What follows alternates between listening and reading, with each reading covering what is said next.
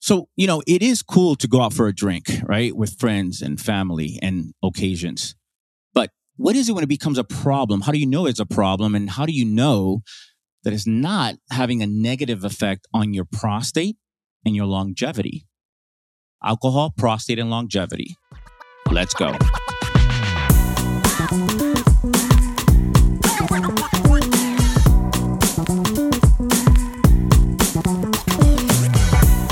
Welcome to the Dr. Geo podcast. I am your host, Dr. Geo, where it is my full intention to help you with your urological function and to live better with age.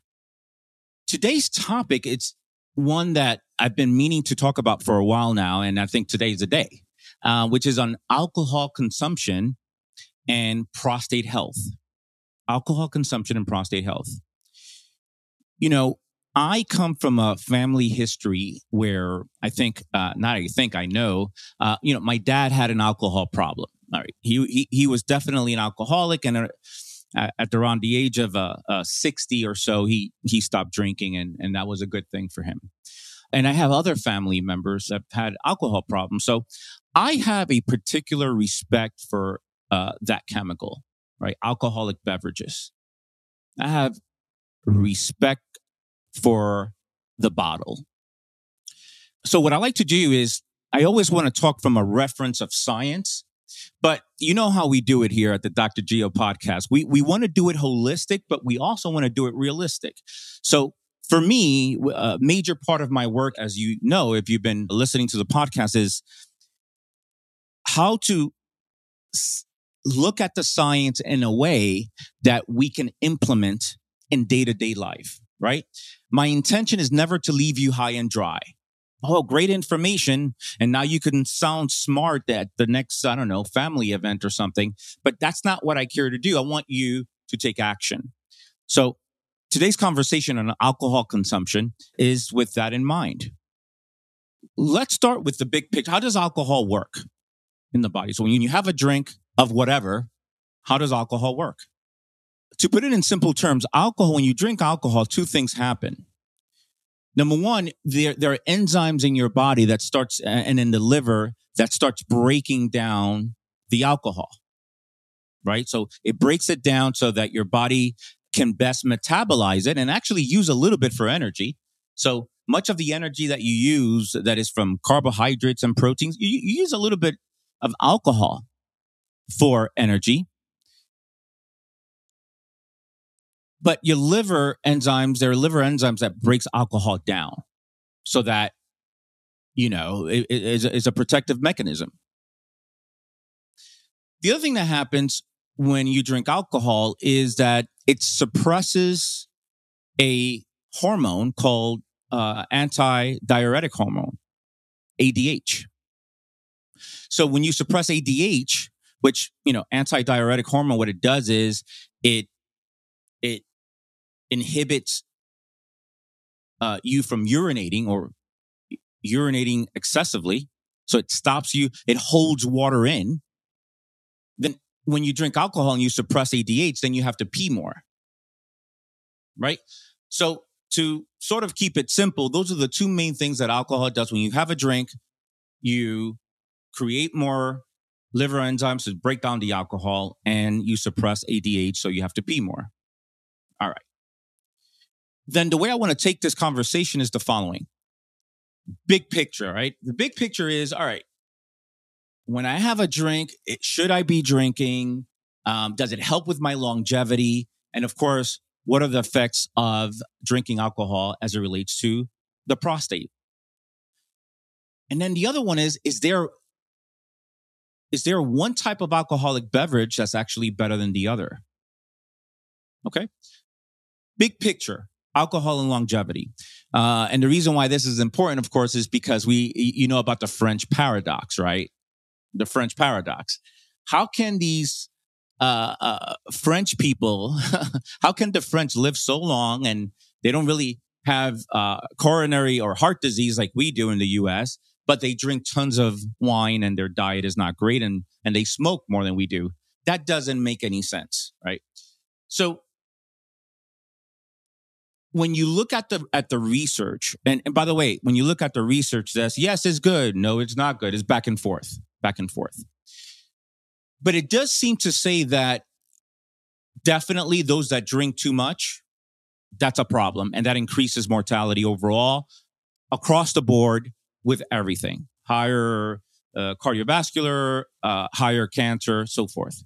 Right. So drinking too much is a problem we'll get into what's too much and quantities and things like that in a second. But drinking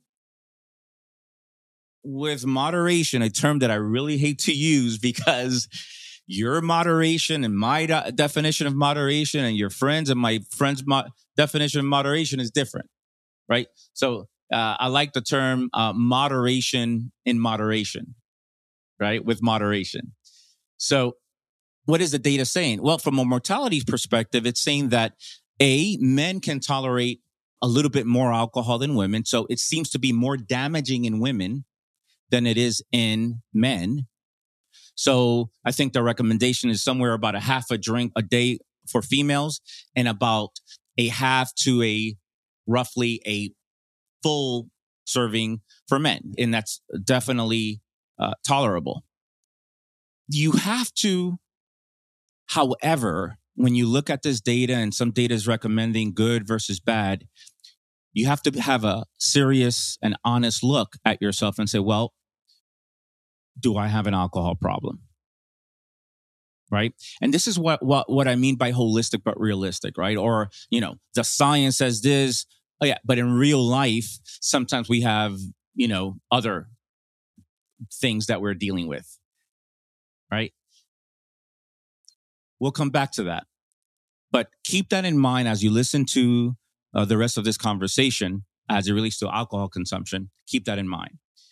What is the possibility? What is the possibility of me having an alcohol problem? Now, how about alcohol and the prostate as it relates to the big three, right? Which are the big three? The big three are prostatitis, uh, BPH, and prostate cancer. Does it help with any of these things. Let's start with prostate cancer. If I drink more alcohol, does that increase the risk of prostate cancer? The data, for the most part, and, and is the preponderance of information out there. So it's not just looking at that last uh, scientific paper, looking at the conclusion. No, we're looking at a variety of papers. And I think the conclusion is that there is no direct link with alcohol consumption and prostate cancer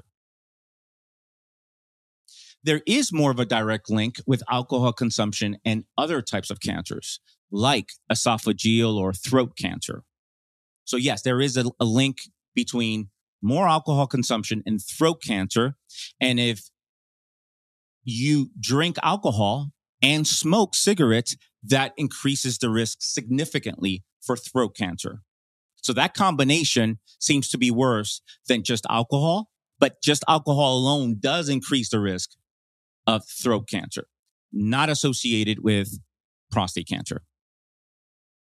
So then, if I already have prostate cancer, does it increase the risk of a recurrence of it coming back? Unlikely. What type of alcohol, alcoholic beverage is probably better for me to drink, you know, across the board, but certainly with prostate cancer? The data shows this very interestingly and and and most most of you think this is true, and pro- it probably is. It seems to be that yep, red wine it's better. Now, when you look at these studies, right, what they're doing is sending out questionnaires.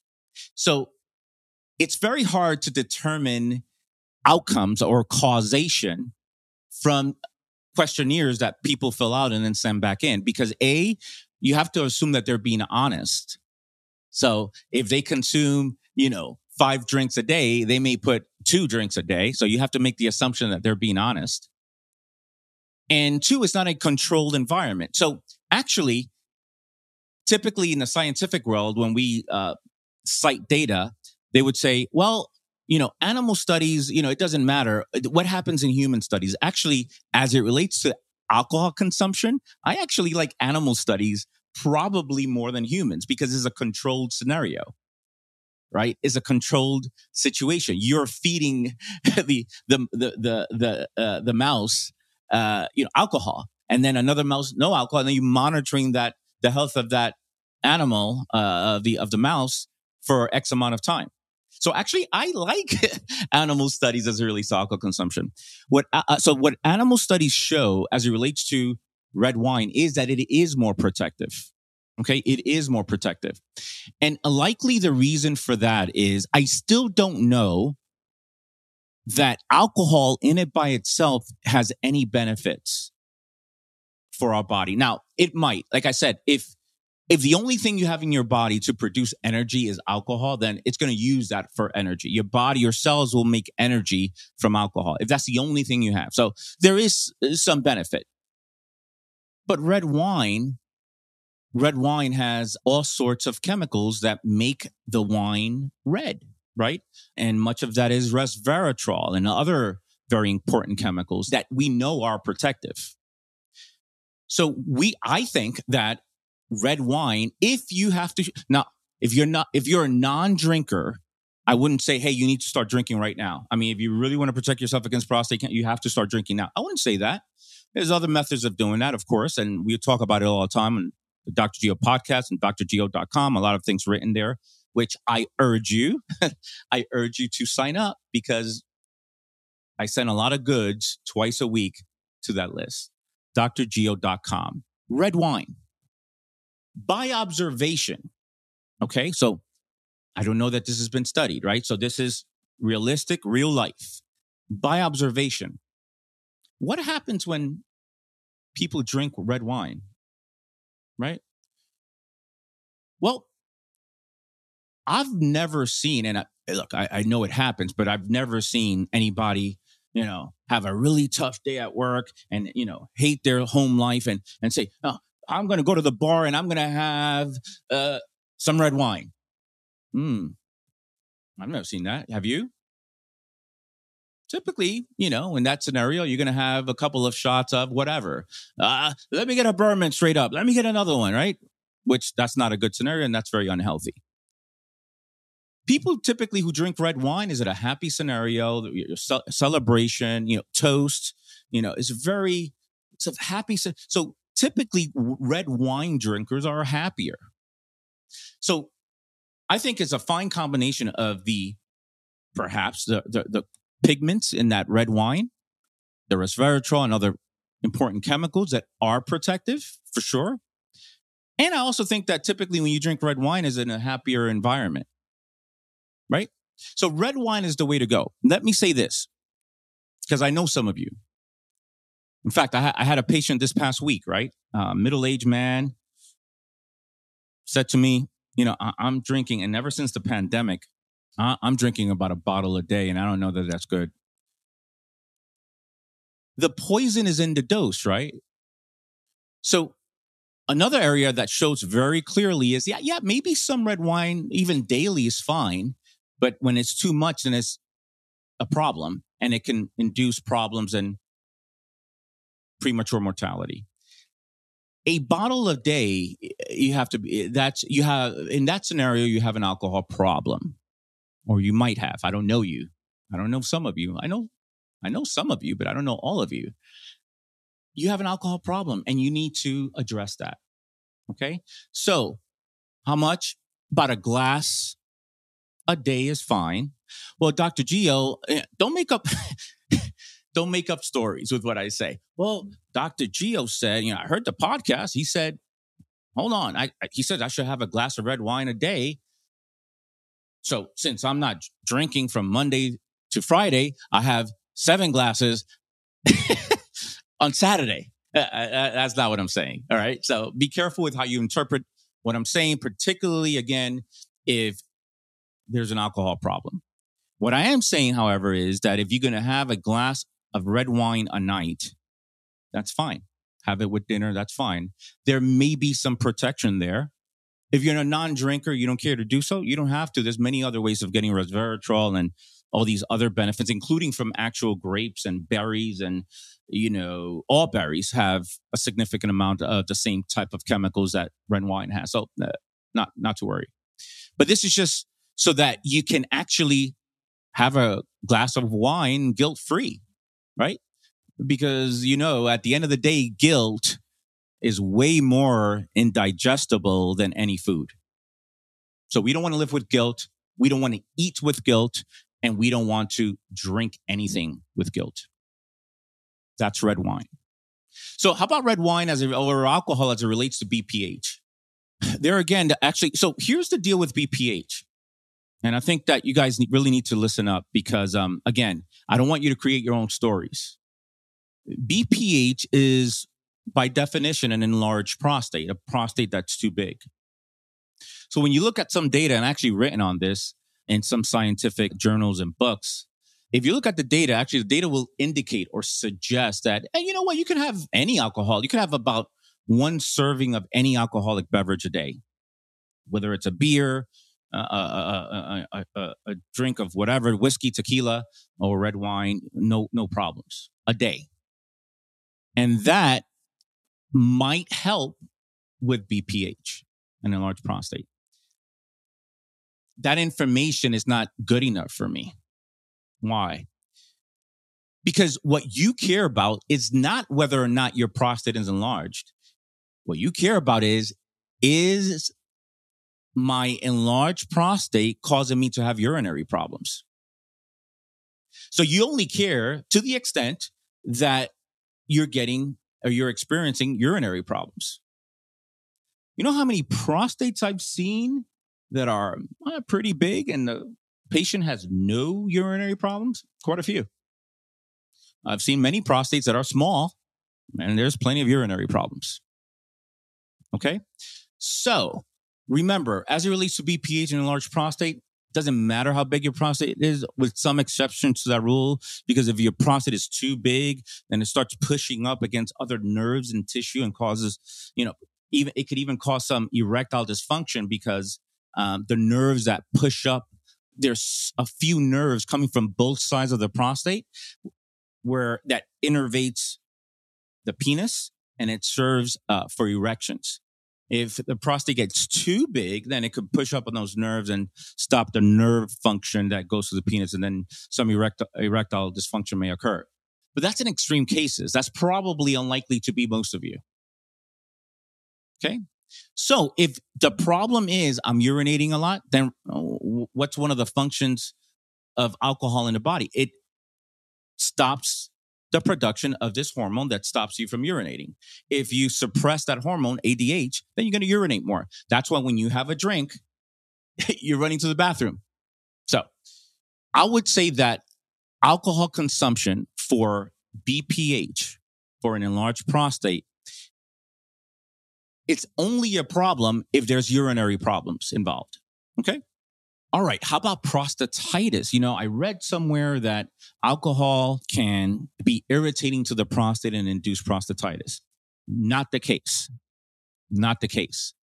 Unless, of course, because with prostatitis, what's the experience? The experience is uh, of the patient, of course, the experience is, you know, local pelvic pain, discomfort, and combined with urinary problems. That's sort of the definition of prostatitis, right? So prostatitis is an inflammation of the prostate that causes pain, discomfort around the what's called the perineal area. That's the area between the scrotum and the anus, around the testicles, around the whole pelvic area, and in conjunction with urinary problems. If there's urinary problems, there again, alcohol will have you go urinate more. Can alcohol induce more inflammation to the prostate? I don't know that to be true, but it's possible, right? It could be pro inflammatory in excess. Okay. So, all in all, alcohol consumption may not be uh, bad for the prostate, but red wine is better. I always tell my patients, look, if you have to choose one, let it be red wine. And I know, of course, hot summer day, barbecue, you know, who, who wants to drink red wine in that scenario? You want a glass of either cold white wine or a beer. No problem. The poison is in the dose, right? So ultimately, if you have one or even two, you're fine. You go beyond two, then it, there might be problems. So now, holistic but realistic, right? what I've seen in my practice, and after really uh, seeing thousands of uh, really amazing, amazing men, I'm really fortunate to do the work I do. I, I, I can't believe that I make a living from from what I do sometimes. What I've seen is that alcohol is causing hidden problems in people because a lot of people, particularly post pandemic, are drinking way too much. Right? We won't talk about uh, COVID or anything like that. Certainly, we won't talk about politics. But the only thing that was open is really hilarious. The only thing that was open during the pandemic shutdown, right? Complete shutdown. Well, liquor stores, liquor stores, and they delivered to your house. You didn't even have to leave your house. It, it, it, I mean, and by the way, the AA, the alcohol, the AA groups were closed. and they didn't even have Zoom uh, meetings until later on. So uh, the the, the organizations actually help with alcoholics. They were they were closed, but the liquor store they, they were open. Weird. In any event, I think that the pandemic perpetuated the problem. Of course. But I think like most things from the pandemic, if there's already a problem prior to the pandemic, it just put it in the forefront. I don't think that people who were either non-alcoholics or non-drinkers had all of a sudden became alcoholics or had a drinking problem.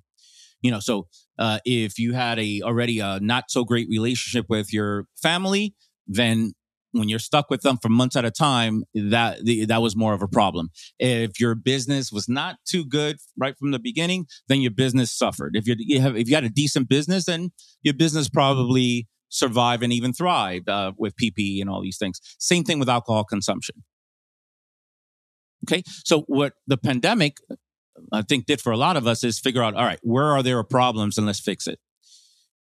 Alcohol overconsumption is a problem. And people think, well, oh no, not, you know, I'm not Larry. Like I know my friend Larry. He wakes up, he has a, he needs a drink to function. That's not me.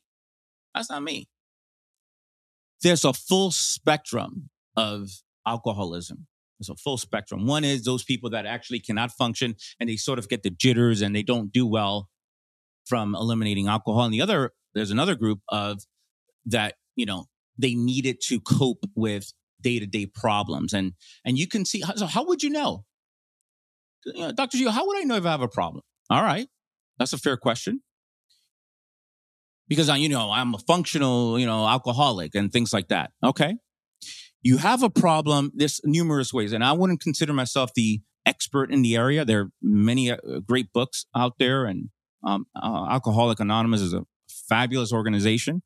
Um, so I think that if you have any inhibitions of, and you think you should go to somewhere, I, I think you should try AA because it's, an, it's one of the most fascinating organizations that I know. And they truly help people. And you should not be um, feeling vulnerable of going and, and dealing with that. Just, you know, you know, face your fears and, and, and, and make it happen if you think you have an alcohol problem. How would you know? And this is also part of what I observed with friends and family, by the way. Part of it is the way you drink. You shouldn't need a drink. You should want a drink. If you think you need a drink, that's a problem. If you think you need a drink often, that's a problem. Now, I know that it's not always, you know, so you want to just take the edge off a little bit and you have a glass of wine. That's not a problem. But I need a drink so that I can feel better. I can calm my nerves every time. That's a problem. I need a drink to be more social, that may be a problem. Now, one drink in a social environment, if you think you suffer from social anxiety and maybe, you know, you're trying to hook up with, you know, uh, a gal or another partner, whatever. Yeah, it works, right? Because it takes, you kind of loosen up a little bit, right? It works. But to have to need one after another, after another, or just shots after shot, that's a problem. Here's another thing you need to know. If the party is over and most people you know stop drinking and you keep going, that's a problem. If you need to see the bottle empty, right? If you don't stop until that bottle is empty, that's a problem. If your wife thinks you have a problem, you have a problem.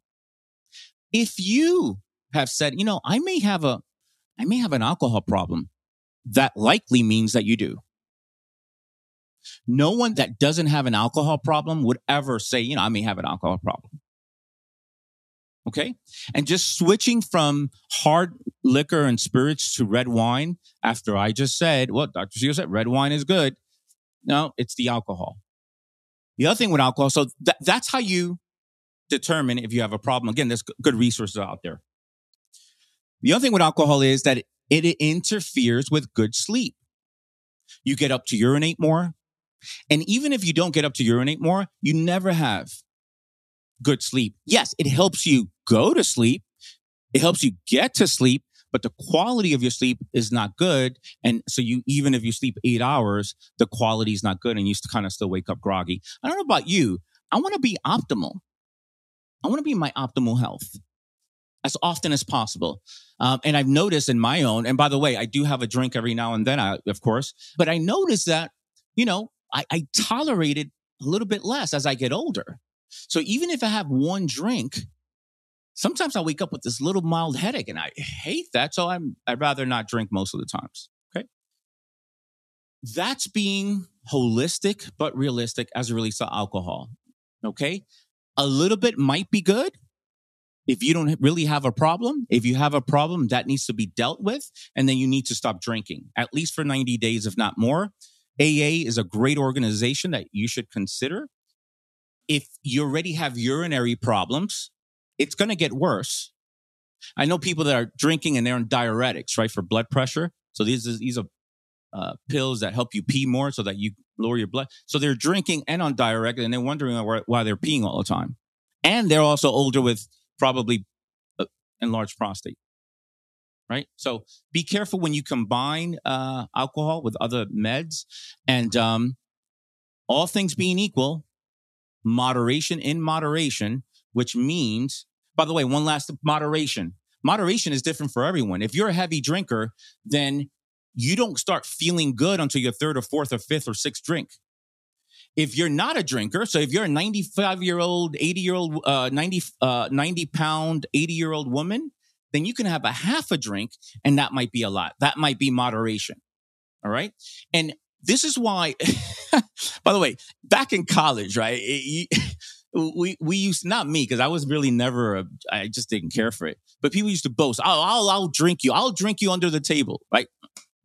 I will drink you under. The, right? No problem. You're a college kid. You, you your frontal lobe of your brain is not fully developed. Okay. When I hear these things with older adults, what are you doing? What are you doing?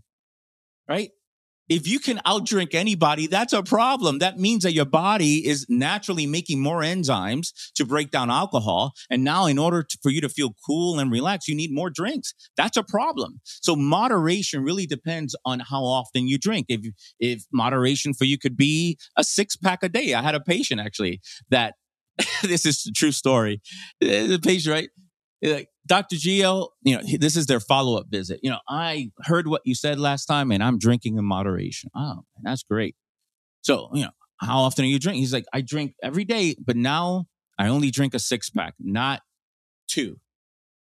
So, and he, he was serious. He's like, no, I only drink six beers a day, six cans of beers a day. So that's moderation for him. So moderation depends on how much alcohol you consume and really, it's not more than one serving of any drink a day. Red wine is likely best if you must. If you must. This is Dr. Geo signing off. I'll talk to you next time.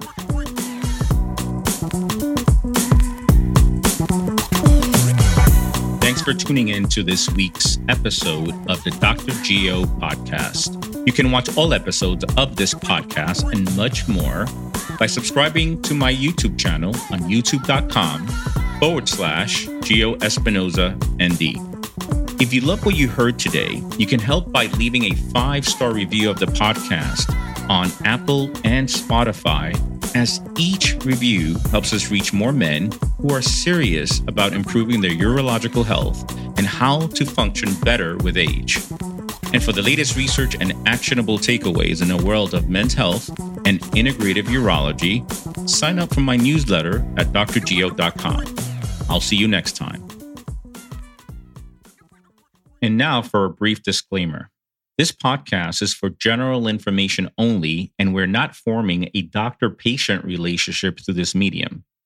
The use of the information and all links associated with this podcast is at the listener's risk and is not to replace medical advice from a physician or a healthcare practitioner. Lastly, thoughts and opinions related to this podcast are my own and may not reflect the views of any institution or organization I'm associated with.